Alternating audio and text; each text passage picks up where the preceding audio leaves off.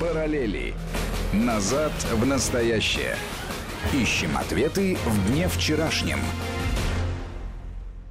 шестнадцать часов шесть минут в российской столице. В эфире Вести ФМ. Как всегда в это время в воскресенье программа «Параллели».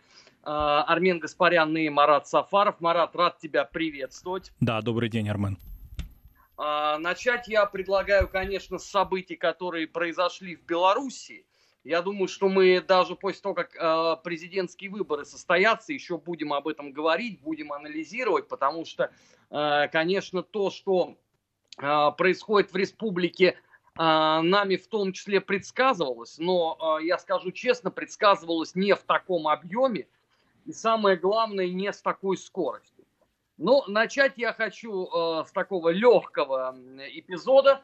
На этой неделе госпожа Тихановская, кандидат в президенты Беларуси, причем кандидат, насколько я понимаю, даже не по своей воле, она вообще не собиралась заниматься политикой, она была домохозяйкой, но ее муж, популярный э, блогер, попал под задержание, соответственно, госпожа Тихановская подхватила падающее знамя и стала кандидатом в президенты. И естественно, что один из вопросов, который ей был задан журналистами, касался непосредственно э, белорусского языка. Почему я говорю естественно? Потому что это вечный пунктик э, белорусской оппозиции, которая, с одной стороны, все эти годы посматривала на те телодвижения, которые происходили на Украине, и пытались их клонировать. С другой стороны, ничего не получалось, в принципе, несмотря на вот эти безостановочные абсолютно мольбы, что мы вообще происходим ментально от Великого княжества Литовского, либо от Польши. И вот госпоже Тихановской задается этот вопрос. И мы слышим, как она в ответ э, воспроизводит дословно, вот буквально до запятой, э, знаменитый тезис из э, методички старика Сороса двадцатилетней еще давности, то есть за это время поколение, по сути, выросло, о том, что, конечно, никого насильно мы в белорусскую мову загонять не будем. Здесь, как это обычно в старых театрах бывает, раздается смех в зале. Но президент, конечно, обязан говорить на державной мове хотя бы иногда. Тут я, честно говоря, Марат, развел руками, потому что Александр Григорьевич Лукашенко достаточно регулярно выступает именно по-белорусски. Может быть, просто госпожа Тихановская до недавнего времени в принципе не следила за, так сказать, деятельностью высшего должностного лица Белоруссии, и ей это неизвестно. Но, тем не менее, выглядела вот эта фраза несколько глуповато, мягко говоря. Ну и кроме того, она продолжила а, еще и свой тезис тем, что необходимо в Белоруссии создать национальный университет на белорусском языке. И, собственно, она не развивала этот тезис в том смысле, что как он будет соотноситься с уже существующим белорусским университетом русскоязычным, вообще с тем, что в Беларуси русскоязычное и конкурентоспособное образование, и граждане Беларуси могут продолжить образование в России, и, собственно, их дипломы признаются в нашей стране, в союзном государстве. Вот это все как-то отошло на второй план, это какие-то уже мелочи и детали, видимо, по ее мнению, но вот эта вот идея создания белорусскоязычного университета, она тоже очень так четко прозвучала в ее заявлении. А я полагаю, Марат, что здесь как раз все по простоте напоминает апельсин, что это телодвижение из серии «А давайте мы создадим наш аналог Киево-Могилянской академии». Ну, далеко же не является секретом, что именно выпускники вот именно этого учебного заведения оказали самое серьезное влияние с идеологической точки зрения как на Майдан, так и на те процессы, которые происходили сразу после тех событий конца две тысячи тринадцатого, начала две тысячи четырнадцатого года. Я также просто напоминаю, что Киево-Могилянская академия духовно окормлялась как раз непосредственно тающим Филаретом, сотоварищи. Поэтому самые ярые борцы за Томас, который, кстати, на этой неделе был подвергнут очередному унижению из уст Варфоломея, который сказал, что никакой вообще киевской патриархии никогда не было и ничего он об этом не знает. Они все как раз вот выпускники именно этого учебного заведения. Это, кстати, давнее требование белорусской оппозиции, которая, правда, проживает на территории Литвы или на территории Польши, о том, что нам нужно такое вот учебное заведение. Хотя я не слышал никогда, чтобы на территории Беларуси у кого-то возникали какие-то проблемы, именно по языковому признаку. Вот, Армен, здесь вопрос вот очень важный. Если на Украине, да, в том числе и усилиями интеллектуальными, и не только финансовыми, да, вот той же Киево-Могилянской академии, а, вот этот ресурс был, а, был плацдарм даже, была западная, и есть западная Украина, которая, в общем-то, поддерживала эти настроения, была их плацдармом, то э, существует ли в Белоруссии современной какая-то, ну, часть общества, группа поддержки, кто будет хорошо вот так относиться, считывать все эти заявления Тихановской и других оппозиционеров белорусских? Кому-то это вот выгодно, кому-то это нужно, кроме того, чтобы свои политические интересы реализовывать людям, э, не люблю слово простым, ну вот давай употребим, да, простым белорусам э, необходимо это образование, они в чем-то действительно ущемлены и, или это оппозиционные памфлеты? Марат, ты знаешь, я считаю, что здесь на первом месте стояла, ну как это на профессиональном языке называется, картинка. То есть надо было показать лоббирующим Тихановскую средства массовой информации, что она эти месседжи будет артикулировать в процессе своей президентской кампании. И исходить нужно непосредственно из этого.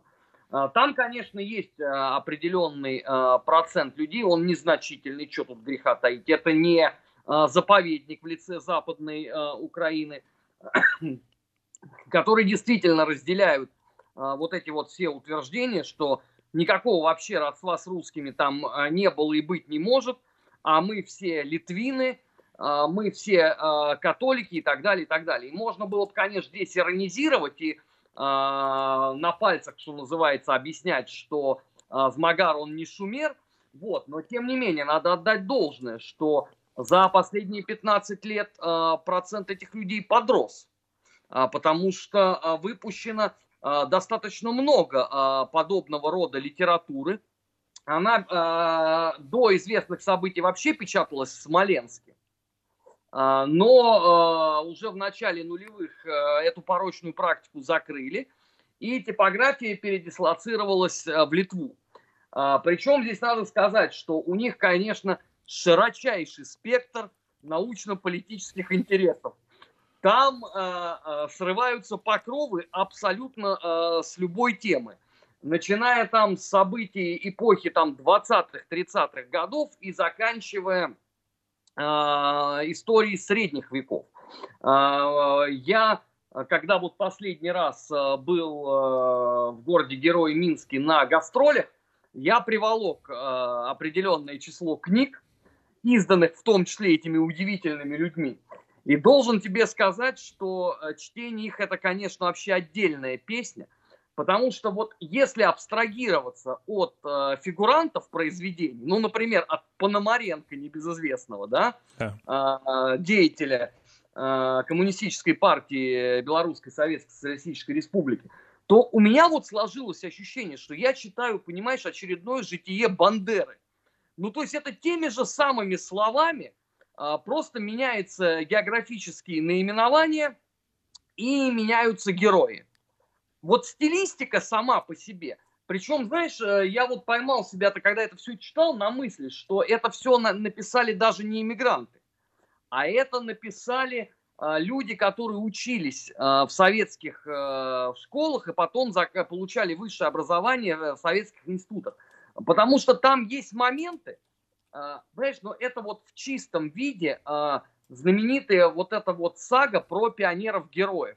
Марат Козей, Зина Портнова, вот это вот все такими же словами описывается. А я думаю, ну... что для многих наших радиослушателей будет э, любопытно узнать, что вот да, сейчас выборы, Беларусь готовится к президентским выборам, а тем не менее у белорусов есть альтернативный руководитель. Ведь Рада Белорусской Народной Республики живет и процветает, ей уже сто один, по-моему, или сто два года даже. Э, правительство в изгнании. Возглавляет такая милая бабушка Ивонка Сурвила, вот, и все это, значит, имеет свою виртуальную, а благодаря интернету особенно усилившуюся, такую, значит, политическую агитацию, пропаганду. Ну, слушай, Белорусская Рада, это, конечно, вообще э, явление, которое еще, наверное, э, стоит осмысливать многим поколениям, потому что она умудрилась пережить вообще всех. Эта структура пережила все иммигрантские союзы, объединения, съезды, неважно, кто их когда созывал. Ну, ни одна структура иммигрантская, вот, даже не хотя бы в виде какого-то функционала, а хотя бы в виде названия до две тысячи двадцатого года не сохранилась. Ни у кого. То есть не у российской политической иммиграции столетней давности, не у украинской, не у грузинской. Вот э, здесь можно единственное, наверное, кого э, поставить э, вровень, но это тоже относительно будет, это партия Дашнаков. Э, в Армении Дашнак-Цутюрн.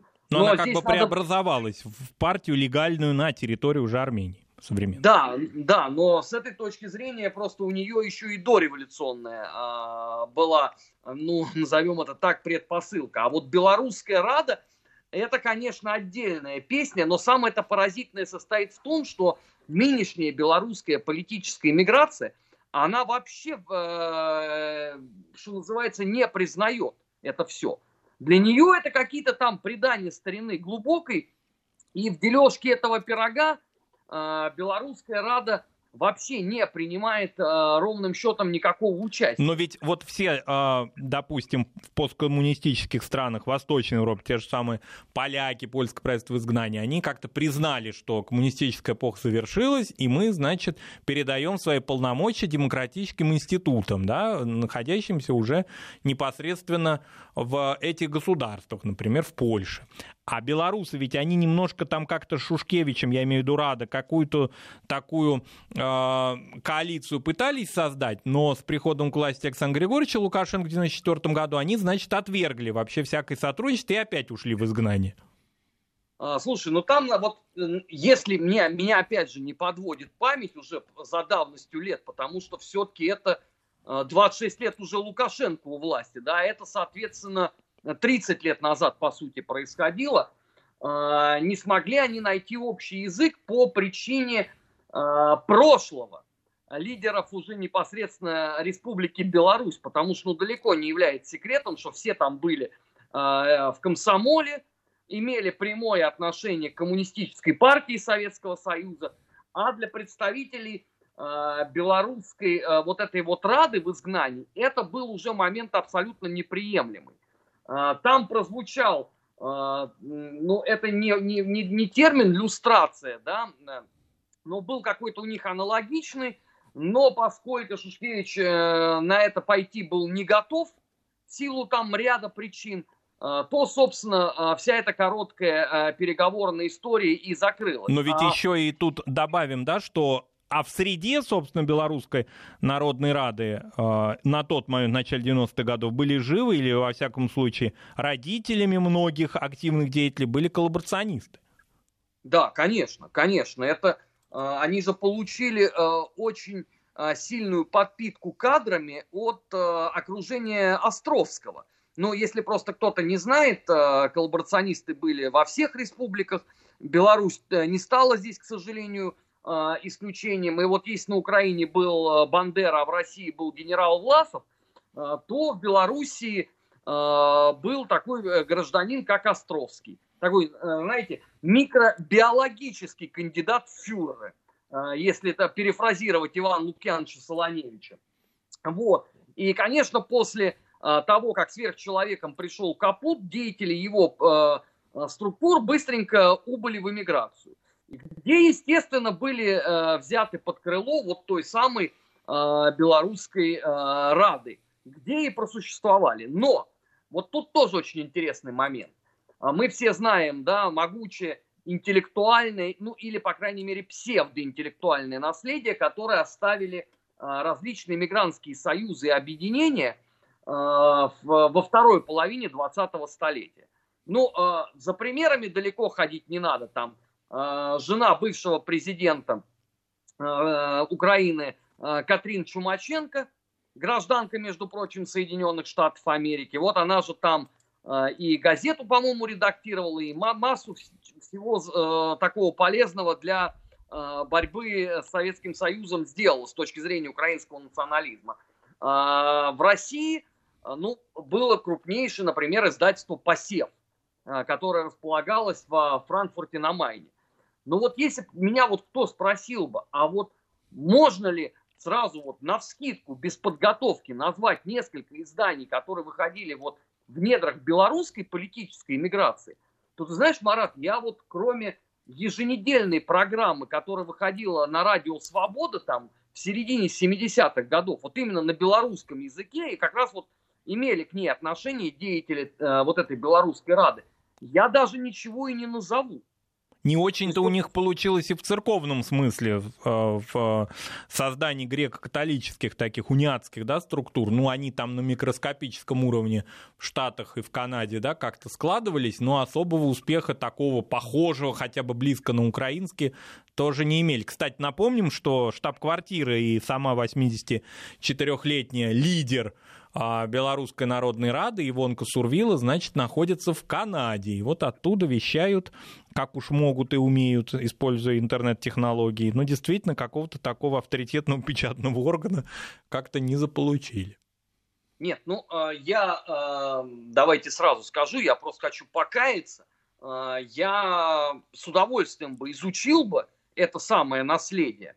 Вот, проблема вся в том, что я не очень понимаю, где это все можно взять. Потому что если, что называется, российское иммигрантское наследие оцифровано достаточно хорошо, ну, например, там знаменитая коллекция Савина существует, да, в цифровом виде, и любой желающий может с ней ознакомиться. На Украине еще в большем объеме это все сделано благодаря там грантам и своей вот этой вот всепоглощающей любви к Бандере. То вот кто и когда там что-то пытался оцифровать из белорусского наследия, я, честно говоря, не знаю. Для меня это в определенном смысле загадка. Армен, такая. А может быть, вот в этом-то и кроется ответ на вопрос э, и тезисы не восьмидесятичетырёхлетней, а совсем даже молодой Тихановской о Белорусском университете. А кому это вообще нужно? Может быть, нет какой-то потребности? Да, у нас у историков, да, нам интересно, мы такие, в общем, фанаты этого дела, это наша профессия. А вот людям в Беларуси, даже в эмиграции, в самой республике, в Минске, может быть, вообще неинтересно это наследие, неинтересны вообще эти дебаты о национализме, о национальном, об идентичности. Марат, с одной стороны, я соглашусь, действительно, подавляющему большинству людей там все это неинтересно, крайне причем неинтересно, и в бытность свою вот там вот на гастролях, мы же постоянно там встречались и с политиками, и с руководителем белорусской армии, с общественными деятелями. Я вот ко всем с этой вот темой приставал, но поскольку коллаборационизм в годы Второй мировой войны у меня там одна из самых любимых моих тем, и на меня смотрели очень странно люди. То есть для них это все вообще в принципе несущественно. Ну то есть был, да, процент подонков, но они даже не хотят об этом вспоминать. Но здесь вот прямая параллель на самом деле проводится с матерью городов русских, с Киевом. Ведь давай скажем честно, в последние там годы советской власти тоже мало кого интересовала в Киеве вот эта вот вся история, начиная там с петлюровских гайдамаков и заканчивая антибольшевистским фронтом народов. Но создание вот этой вот Киево-Могилянской академии в определенном ведь смысле простимулировало интерес к этой теме. Потому что, как мне рассказывали киевляне, там же был очень маленький конкурс на одно место. То есть, если ты не мог поступить в какое-то более серьезное заведение, тебе прямая дорога вот туда вот, где тебе, разумеется, благополучным образом мозги промывали, и дальше все это приобретало такой снежный ком, который сбрасывают э, с горы. Поэтому я вполне допускаю, что эта вот мысль, э, озвученная госпожой Тихановской, это ровно из той же серии. То есть, дескать, это надо создать, придать ему именно национальный статус, ну, чтобы было э, больше пафосности, и после этого как бы э, вся эта история пойдет. Потом, это ведь у нас не только, э, извините, на Украине, но в Молдове же то же самое произошло. Там же с середины девяностых годов в очень многих вузах вообще убрали просто в принципе обучение на русском языке, а перевели все это исключительно на рідную румынскую мову. Ну и результаты сказались уже, извините, в середине прошлого десятилетия. Там были люди, которые вообще, находясь в Кишиневе, да, то есть это, это не в какое-то там село на границе с Румынией, а вот непосредственно в Кишиневе были молодые люди, которые по-русски писать вообще не могли в принципе, а говорили они, ну, с гигантским просто, вот с абсолютным трудом, и на мое такое, вот знаешь, немое изумление, ну как же это так? Это же все-таки Кишинев, это же Бессарабия. Мне местные люди объясняли, что старик, так они где учились-то? Они в совершенстве по-румынски говорят, что-то от них хочет. Ну и плюс отток колоссальный в Молдове, в частности в Кишиневе особенно, да, русскоязычного населения за девяностые годы. Да, конечно. Поэтому это в определенном смысле такая технология, которую стараются реализовывать повсеместно. В Беларуси с этим были действительно очень серьезные проблемы. Начать хотя бы даже с идеологической составляющей. Потому что очевидно, что в республике, где, извините, по минимальным подсчетам каждый третий был убит в годы Великой Отечественной войны, не может быть восхваления коллаборационизма. Но очевидно, что все эти люди будут заходить с другого конца. Я не думаю, что они сразу начнут условно героизировать какого-нибудь Островского, а они начнут там, условно, от истории, вот когда распалась Российская империя, когда там появилось какое-то незначительное карликовое собственное правительство. А как ты думаешь, а почему молчит вот сейчас, в этот предвыборный период, самая знаменитая белоруска Светлана Алексеевич? А что она должна сказать? У нее же, извините, идет многолетний кампф с Александром Григорьевичем Лукашенко. Она-то идейно и ментально наверняка будет поддерживать вот этот весь оппозиционный там триумвират. Просто я так подозреваю, что ее э, держат, знаешь, как такой последний довод короля. Чтобы, условно, она там числа седьмого или восьмого сделала вот это судьбоносное заявление. Все бибиджишные ресурсы ее, разумеется, оттиражируют. И они создадут тем самым некий такой определенный информационный фон. Потому что наряду с тем, что сейчас происходит в Минске, понимаешь, заявление Алексеевич просто потонет в этом потоке новостей. Вот это, на мой взгляд, да, вот просто чисто с технологической точки зрения. Параллели в эфире Вести эф эм. Мы сейчас с Маратом прервемся на несколько минут на выпуск новостей. Сразу после него продолжим. Не переключайтесь, на главном информационном радио всегда интересно. Параллели. Назад в настоящее. Ищем ответы в дне вчерашнем.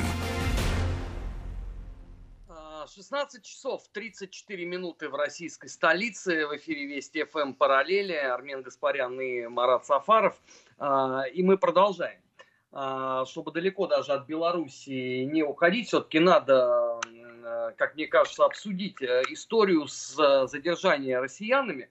И именно под углом, который вообще мало кто ожидал, но, тем не менее, подобного рода информация стала со вчерашнего вечера просачиваться в медиапространство. Это уже история очень серьезная. О том, что Белоруссия вроде как готова рассмотреть выдачу некоторых задержанных россиян Украине, которые фигурируют в списке «Миротворец», если э, служба безопасности Украины э, предоставит э, неопровержимые доказательства их вины. И вот здесь вот, э, на мой взгляд, э, очень серьезная э, проблема возникает. Я даже не про то, как это будет потом объяснять Александр Григорьевич Лукашенко э, в рамках э, действия союзного государства, э, в рамках э, вот этой вот своей такой вечной пророссийской позиции.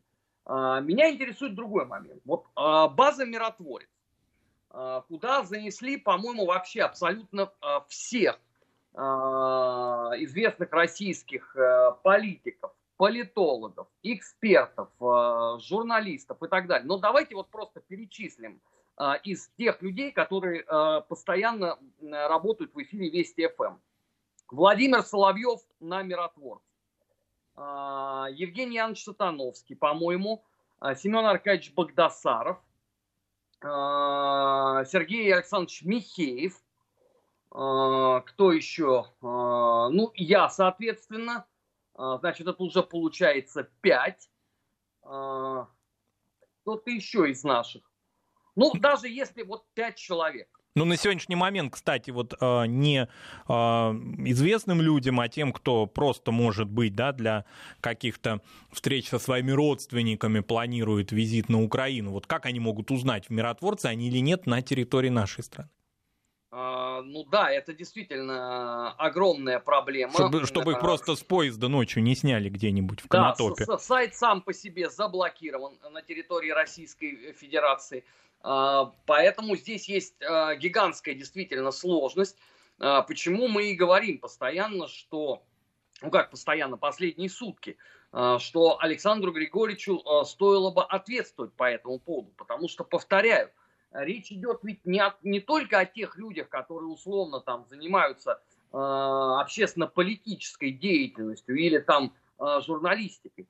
Э, просто в «Миротворец» в разные годы существования этого безобразного ресурса э, включались люди, которые просто отправлялись в Крым на отдых. Да, и следили и, просто за фотографиями в их соцсетях, это же известная история.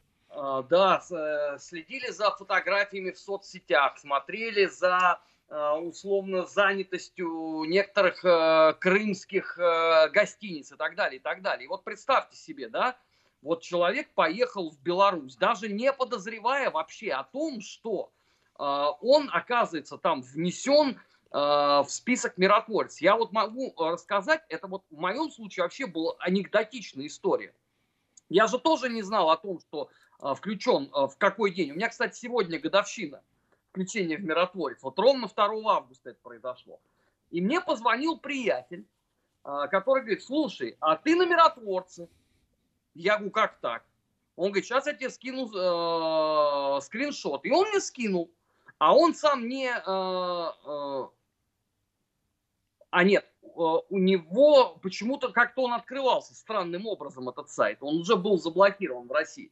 И я посмотрел, что да, действительно, второго августа был внесен на, на сайт «Миротворец».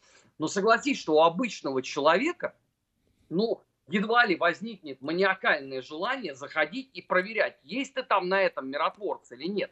Беда-то здесь состоит не только в существовании одного отдельно взятого «Миротворца». Проблема вся в том, что таких ресурсов несколько. Есть, например, сайт, который называется «Ватникас». Этот ресурс сбацали в Литве. На том же самом принципе он построен, что и «Миротворец», но туда еще включают людей, которые, значит, по мнению вот всех вот этих вот людей из полиции безопасности Литвы, еще плохо влияют, значит, на микроклимат в странах Балтии.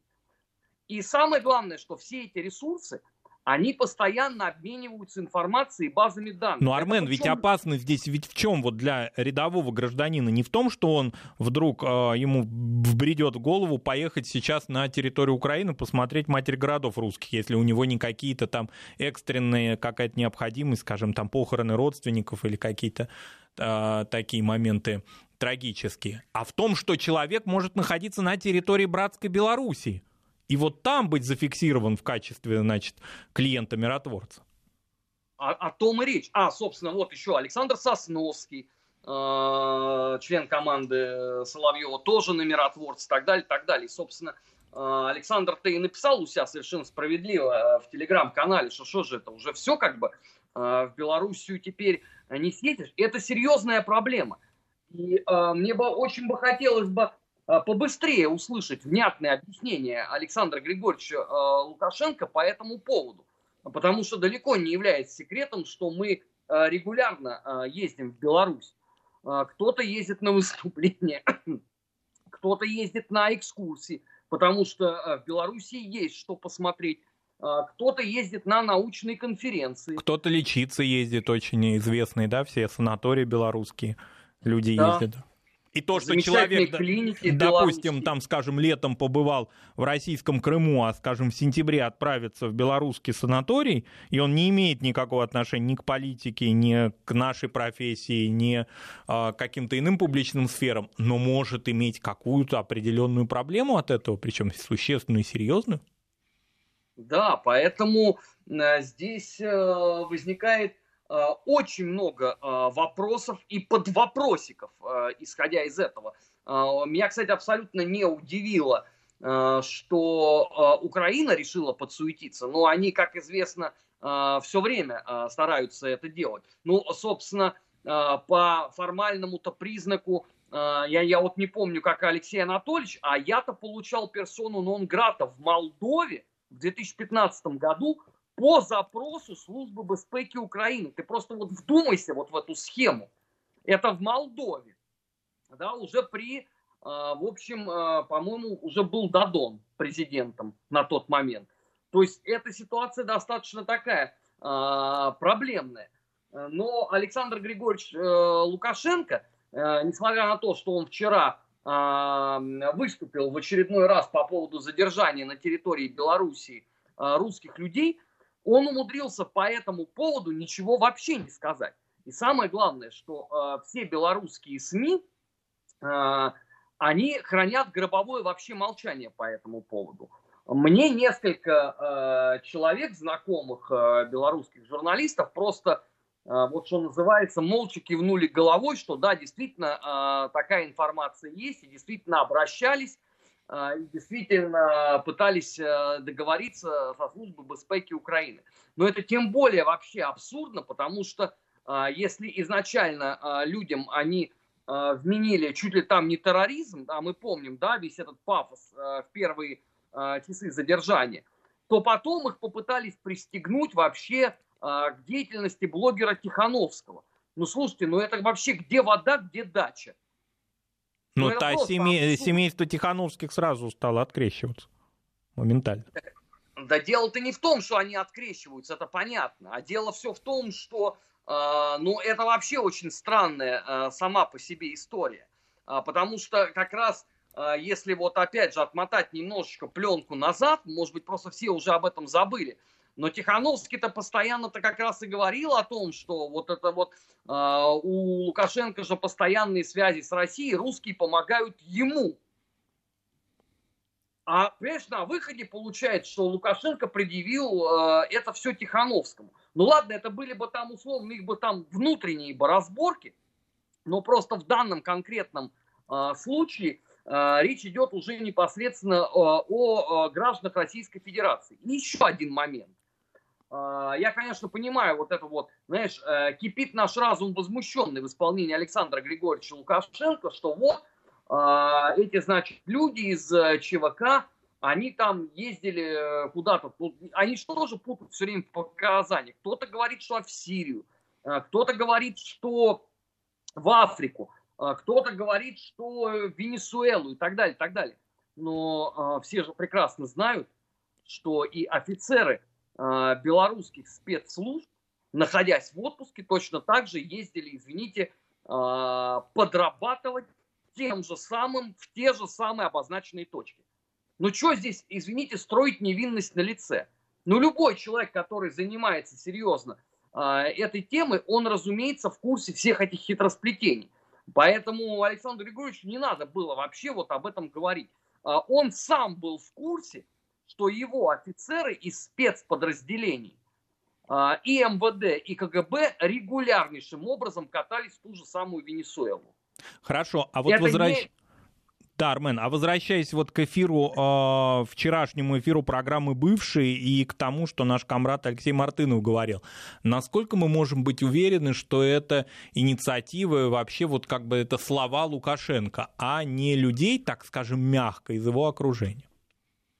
Ты знаешь, это тоже очень такая прелюбопытнейшая история, потому что вчерашний весь день белорусские телеграм-каналы бушевали, что у Лукашенко инфаркт, он уже вообще не встает, всем рулят другие, но вчера же была его встреча с главой ка гэ бэ и главой Совета Безопасности Беларуси. Мы посмотрели, увидели, в общем, вполне себе живого и дееспособного Александра Григорьевича Лукашенко, который еще же и позволил себе определенное число очередных колкостей по отношению к России. Поэтому я не думаю, что здесь э, все сделало окружение. Э, вообще, как бы понимая э, специфику Белоруссии, э, едва ли все это происходило э, без ведома Александра Григорьевича. И это само по себе, понимаешь, тогда поразительно выглядит. Потому что за полторы недели до этого, ты же помнишь, да, Александр Григорьевич Лукашенко в очередной раз сказал, что никто и никогда не позволит э, поссорить его с Россией, э, и вообще произнес очень такой богатый э, монолог по этому поводу, и вот последовала э, вот эта вот достаточно поразительная история, но сейчас будем, что называется, следить за э, дальнейшим э, развитием этого сюжета. А я хотел бы еще одну тему затронуть, потому что она меня, честно говоря, поразило э, за сегодняшний день. Это я имею в виду ситуация в Соединенных Штатах Америки, где с одной стороны э, в Сиэтле взяли и расформировали э, полицейское управление и будут э, созывать его по новой, э, но радость э, всех э, любителей, наверное, вот этого э, процесса, так как я не знаю даже, как его правильно назвать, э, вселенского покаяния перед Биллом была недолгой, потому что выяснилось, что очень сложная ситуация возникла в городе Остин. Это столица штата Техас. Это юг Соединенных Штатов, ковбои, кантри, салуны, ну вот и так далее. Да, тут такой юг-юг, что называется, вот классика жанра. Сегодня выяснилось, что в городе Остин непонятно откуда взялись с одной стороны вооруженные члены движения «Антифа», то есть они плевать хотели на все угрозы Дональда Фредовича. С другой стороны, появились, опять-таки, вооруженные стрелковым оружием члены БЛМ. Я не буду сейчас задаваться риторическими, и, может быть, это даже, наверное, историческими в определенном смысле вопросами, где же полиция города Остин, штат Техас, и почему они все с таким потрясающим спокойствием взирают на то, что по городу ходят отряды вооруженных людей. Но потому что если человек берет в руки оружие, он, собственно, наверное, готов его применять. Меня с этой точки зрения поражает другое. Вот э, выросло очень много поколений людей на вот этой такой абсолютной э, южноамериканской романтике, да, вот эти вот здоровые, бородатые, э, злобные э, мужики-ковбои, которые не любят, когда к ним э, приходят носители каких-то других взглядов, они по этому поводу бушуют и так далее, и так далее. Ну, собственно, если посмотреть вообще американский кинематограф, то подобного рода сюжет там, ну, он, он стандартен. Где все эти люди? Вот у меня возникает один очень простой вопрос. Причем он у меня уже на протяжении скольких месяцев. Крушили памятник конфедератам, эти все ковбои молчат. Их заставляют каяться перед рабовладельческими предками своими, тоже молчат. Окей, ладно, это вольному воля. А, у них под запрет попадают а, произведения их искусства. Ну, потому что а, те же самые «Унесенные ветром», это, извините, это классика кинематографа, и я искренне считаю этот фильм произведением искусства. И никто меня в обратном не а, убедит. Ладно, тоже дело вкуса. Но теперь, когда по вашим улицам ходит какой-то сброд людей, бряцкает оружием, а у вас там жены и дети. Вы не хотите как бы, э, я не говорю о том, что э, выйти и навести порядок на улицах. Это, видимо, уже задача повышенной какой-то сложности. Видимо, это э, вселенская э, толерантность и любвеобильность, она уже проникла целиком и полностью э, даже на э, юг Соединенных Штатов.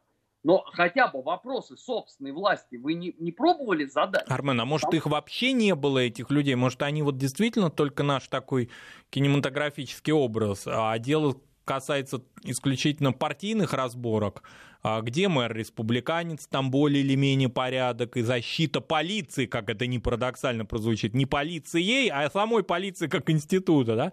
Где демократ, там разброд и шатание, может быть, вот уже все, все образы золотой эпохи Голливуда, и не только золотой, они просто остались в прошлом? Марат, да я рад был в это поверить, но это ж не так, потому что э, в городе Остин масса есть э, салунов таких вот, ну знаешь, вот э, трушных абсолютно вот американских этих заведений. И э, там же постоянно всякие концерты, вечеринки происходят. А сейчас же эпоха, когда все это снимается, да, и выставляется на YouTube. И вот я полазил сегодня специально э, посмотреть.